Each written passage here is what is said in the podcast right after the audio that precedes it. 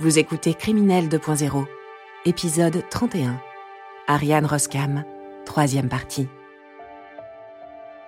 Nous sommes en 2006 et Ariane est sur le point de lancer des vidéos inédites. Des tutoriels pour montrer comment faire pousser du cannabis. Et il compte bien se mettre en scène. J'ai dit à Ariane, pourquoi tu ne mettrais pas tes vidéos sur YouTube? Aiko Hamsink, directeur communication. Et Ariane m'a répondu, c'est quoi YouTube? Je ne sais pas ce que c'est. Je lui ai expliqué, tu vois, c'est un nouveau site internet sur lequel tu peux partager des vidéos et tout le monde peut les regarder et je pense que bientôt tout le monde s'en servira. Il m'a dit, ok, pourquoi pas, tu peux essayer. Ariane vend déjà des graines, maintenant il franchit le cap illégal. Il va apprendre sans ambiguïté aux internautes à cultiver une drogue.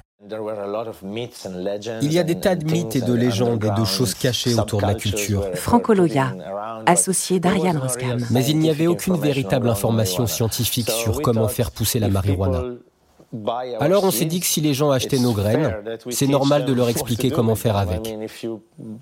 Après tout, lorsque tu achètes un produit, on te dit quoi faire avec. En tout cas, c'est comme ça que ça devrait se passer. Mais bien sûr, c'était dangereux, car quand tu es le premier à faire un truc pareil, tu ne sais jamais comment le monde va réagir. Ariane est à la limite de la légalité.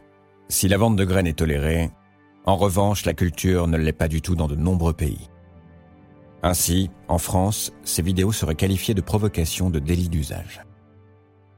L'incitation à la consommation de produits de stupéfiants n'est pas légale, mais ce site est hébergé à l'étranger. Et donc, euh, pour les sites hébergés à l'étranger, euh, nos moyens euh, sont totalement inexistants.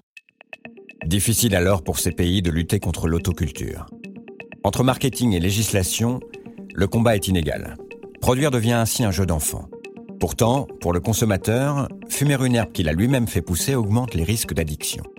Quelqu'un qui, qui produit lui-même son cannabis, il va y avoir d'abord un sentiment de sécurité euh, un peu fallacieux, c'est-à-dire qu'il va se dire euh, je, je n'achète pas un produit que je ne connais pas, qui peut être coupé euh, par différentes choses, différentes euh, substances nocives. Docteur Debourg. Euh, je produis quelque chose de pur puisque je sais que c'est moi qui le fais pousser, donc je sais ce qu'il y a dedans. Voilà. Il y a une grande arnaque sur euh, ce, ce, cannabis.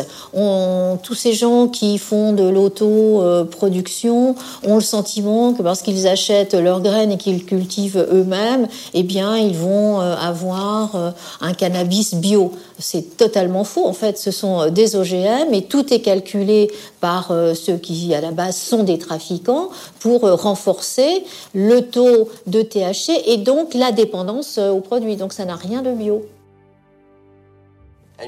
Ariane Roskam profite de ce flou sur Internet. Dans son pays, l'activité est légale et il n'a jamais été inquiété. Mais ses clients, eux, risquent beaucoup. En France, faire pousser ses graines, c'est s'exposer à une peine allant jusqu'à 20 ans de prison.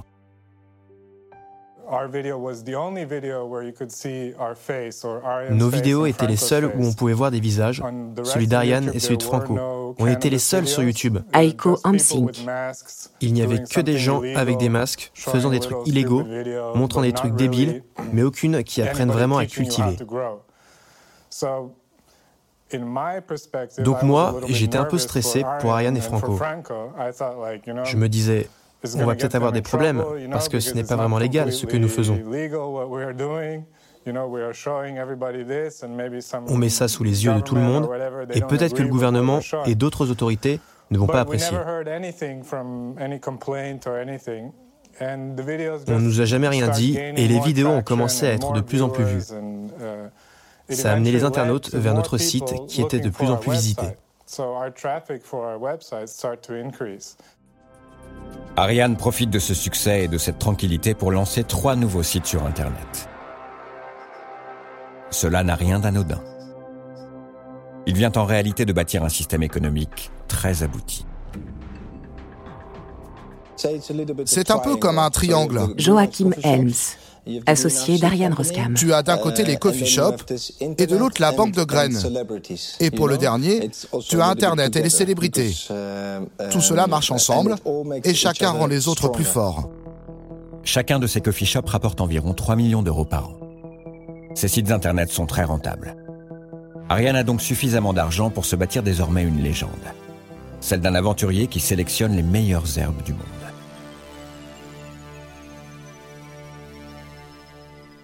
Cette nouvelle étape commence en 2007. Ariane surgit dans le bureau d'Eiko, son directeur de la communication, car il vient d'imaginer un nouveau concept encore plus fou.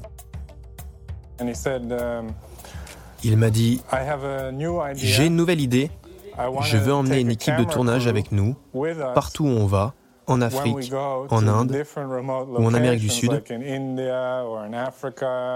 Et je veux filmer les endroits où on récolte les différentes variétés de marijuana pour montrer aux gens tout ce qu'il faut faire pour avoir une variété aussi importante de graines. On ne savait pas comment faire. C'était l'interrogation. Franco Loya. Une grande aventure. Et à ce moment-là, on regardait Crocodile Hunter avec Steve Irving. Repose en paix. Et on adorait ce programme. Le style de cet homme qui montrait tellement de passion pour ce qu'il faisait, qui était bien plus grande que la peur. Et c'est ce qui nous a inspirés. Si ce gars est un chasseur de crocodiles, nous on sera les chasseurs d'herbes. Il est arrivé avec le nom de chasseur d'herbes. Un jour, il m'a dit, on part la semaine prochaine, uh, on va aller au Malawi, on a besoin d'un logo, chasseur d'herbes. Uh, on va avoir une voiture, on a besoin d'un logo pour la voiture, on a besoin d'une équipe de tournage. Il est temps de montrer au monde qu'on est vraiment parti de rien. Quelques semaines plus tard, Ariane et Franco partent rejoindre Simon, un guide d'Afrique du Sud. Ils tournent au Malawi ce qui s'apparente à un documentaire.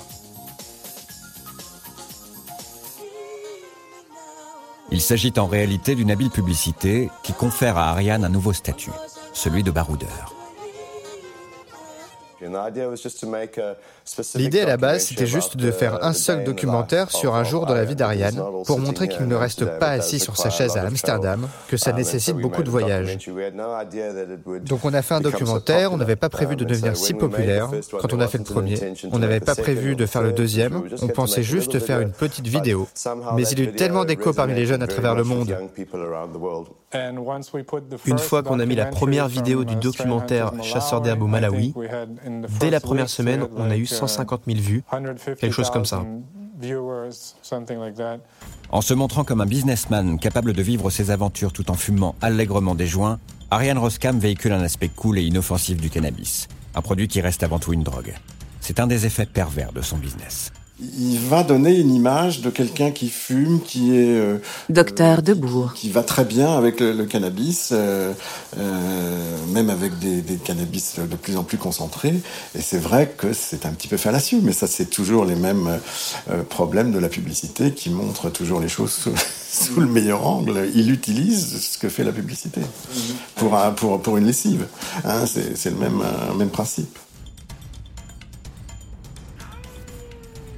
Direction l'Inde, le Maroc, le Swaziland, Trinidad et même plus récemment la Colombie. Chaque nouvelle vidéo atteint des sommets d'audience. Jusqu'à 3 millions et demi de vues sur Internet. Sauf que dans ces tournages, Ariane prend des risques énormes. Il filme dans des pays où la culture et la consommation de marijuana peuvent valoir jusqu'à 10 ans de prison. Et quand est-ce que vous l'avez planté Alors régulièrement, Ariane et ses équipes filment en caméra cachée.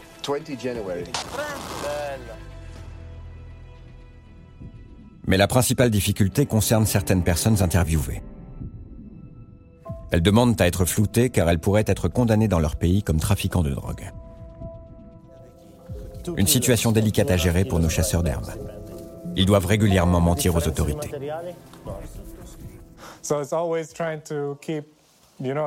On essaie toujours d'être discret sur le tournage de documentaires pour que les gens ne sachent pas ce qu'on prépare. Parce que c'est dangereux pour la sécurité de tout le monde. Parfois, c'est vraiment dingue parce que rien ne se passe comme prévu. Il y a des contrôles de l'armée,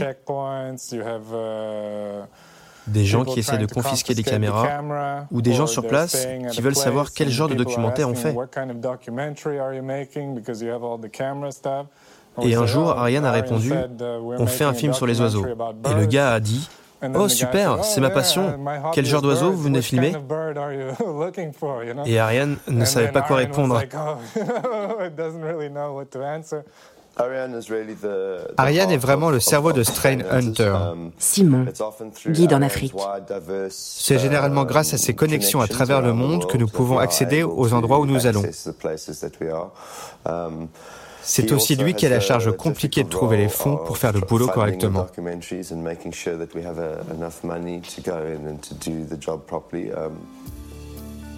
Ariane profite de sa nouvelle notoriété pour lancer toute une collection de produits dérivés. De la casquette au sweat, en passant par les briquets, ou encore ses statuettes à son effigie. C'est vrai que ces films qui circulent sur Internet, euh, euh, toutes ces choses, bah, ça vient, ça vient très clairement aider dans son business. Quoi. Arnaud Aubron, président du directoire au Courrier International. Euh, Aujourd'hui, euh, c'est quelqu'un qui est connu, euh, que les jeunes fumeurs connaissent, euh, admirent pour certains, parce que c'est vrai qu'on le voit là dans ses dans ses aventures, en train de, de, marcher dans la jungle pour chercher de l'herbe. Et, et, je crois que ça correspond vraiment à quelque chose qui est assez assez demandé aujourd'hui et assez valorisé. Donc c'est vraiment c'est vraiment le roi du marketing jusqu'à la mise en scène de sa de sa propre personne. Une mise en scène savamment huilée autour d'une substance dangereuse dont la culture et la consommation sont punies en France. Il a bien, bien, bien saisi toute l'importance de l'image, toute l'importance du storytelling. Laurent Appel, journaliste et membre d'Assud. Très très fort en storytelling puisqu'il se met en scène dans différentes situations et il évolue en fonction. C'est-à-dire qu'au départ, il fallait apprendre aux gens à cultiver en intérieur. Donc ça a été Ariane le petit jardinier. Il s'est mis en situation du petit jardinier, machin, et tout. Et, hein. et puis quand il a fallu amener encore de la nouveauté, bon, bah, il raconte une nouvelle histoire qui est euh, Ariane, Tintin reporter, euh, au pays du cannabis magique, et euh, il part sur sur la route et il va amener les gens là où ils auront pas forcément ni les moyens financiers, ni les contacts, ni le courage d'aller. Hein. Il, fait de la pure com, c'est du pur storytelling, c'est plutôt bien fait. Et euh, ça lui a fait encore augmenter son, aura et, et, son prestige euh, au niveau international. Ce prestige est acquis, il ne faut pas l'oublier, par le biais d'une activité certes lucrative, mais considérée comme criminelle dans la plupart des pays du monde. Mais le principal intéressé, Ariane Roskam lui-même, réfute l'image d'un homme d'affaires calculateur. Il ne serait pas le roi du marketing. Il aurait même, comble de l'histoire, des vertus philanthropiques aussi cachées qu'inattendues. Les gens disent que je suis le roi du marketing, mais je vais vraiment dans la jungle. Je vais vraiment chercher mes produits dans la jungle. Ariane Roskam. Donc à tous les gens qui disent que je suis le roi du marketing, les autres sociétés ne sont jamais allées là-bas. OK Et ils disent que je suis le roi du marketing Eh bien je vais aussi dans la jungle et je risque ma vie. Je vais dans les zones très dangereuses en Colombie avec mes jeunes enfants. Là où personne d'autre ne va. Et je montre aux gens à quel point les locaux là-bas dépendent de la marijuana. Donc nous sommes pour la régulation et peut-être même pour une légalisation. Mais moi, Franco et les équipes de Greenhouse, avec notre fondation, on s'inquiète vraiment pour les gens en Afrique, vers l'équateur en Amérique du Sud et aux Philippines par exemple. Qu'arrivera-t-il à tous ces gens qui dépendent de la marijuana?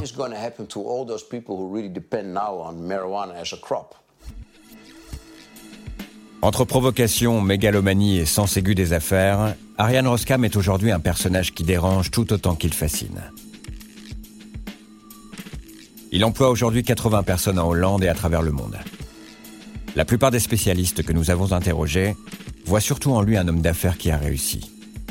Une réussite construite sur une drogue. Peu importe l'avenir, il sera toujours là il est constant, euh, sans avoir complètement pété les plombs, ce qui est quand même un des risques aussi euh, dans, dans, des, dans, des, réussites fulgurantes comme ça, tout en étant bien mégalo ce qu'il faut quand on a une telle réussite. Je trouve qu'il est assez juste par rapport à ça, mais il était déjà au départ. Euh, il est constant là-dessus. Et c'est plutôt un gage de réussite maintenant.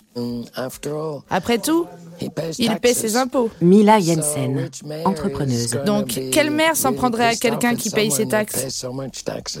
il représente quand même une image très entrepreneuriale, assez clean, et, euh, et je pense que c'est plutôt ça quand même, même s'il y a un peu trop de show-off, même s'il la ramène et tout, mais c'est quand même plutôt ça que les Néerlandais veulent avoir comme image. Euh, parce que voilà, c'est un entrepreneur qui réussit. Quelqu'un deviendra le Bill Gates de la marijuana. Steven Hager, ancien rédacteur en chef au High Times Magazine. Mais il n'y en aura qu'un. Est-ce que ce sera Ariane? Peut-être. Il a ses chances. Mais il doit commencer à investir aux États-Unis. À 50 ans, Ariane Roskam a réussi un incroyable tour de force. Devenir le roi d'une substance interdite à fumer dans plus de 150 pays au monde. Et tant que personne ne l'arrête pour ses activités aux limites de la loi, il continue d'étendre son empire. Il vise désormais le marché des États-Unis et réfléchit même à la meilleure façon de créer des médicaments à base de cannabis. Mais qu'est-ce qui pourrait bien arrêter Ariane Roskam aujourd'hui?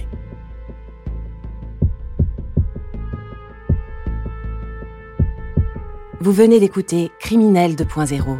Si vous avez aimé ce podcast, vous pouvez vous abonner sur votre plateforme de podcast préférée et suivre Initial Studio sur les réseaux sociaux.